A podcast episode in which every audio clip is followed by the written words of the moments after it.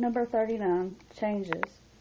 My universe has become so eccentric and unusual, bringing me out of my cocoon. Lights seem to glisten brighter, and the mortification has cleansed away. I'm no longer a slave to my alienation. Apprehensions rest upon my mind, assisting in my release from the saddening ways of what exists. I am changing into the butterfly that I've longed to be, kissing goodbye the hideous formation I once possessed. Let others reflect upon me, for I am proud to be as beautiful as any other. They will not find me vain, but colorful and sincere. Pleasure comes to me by attending to others as well as recognizing my own needs along the way.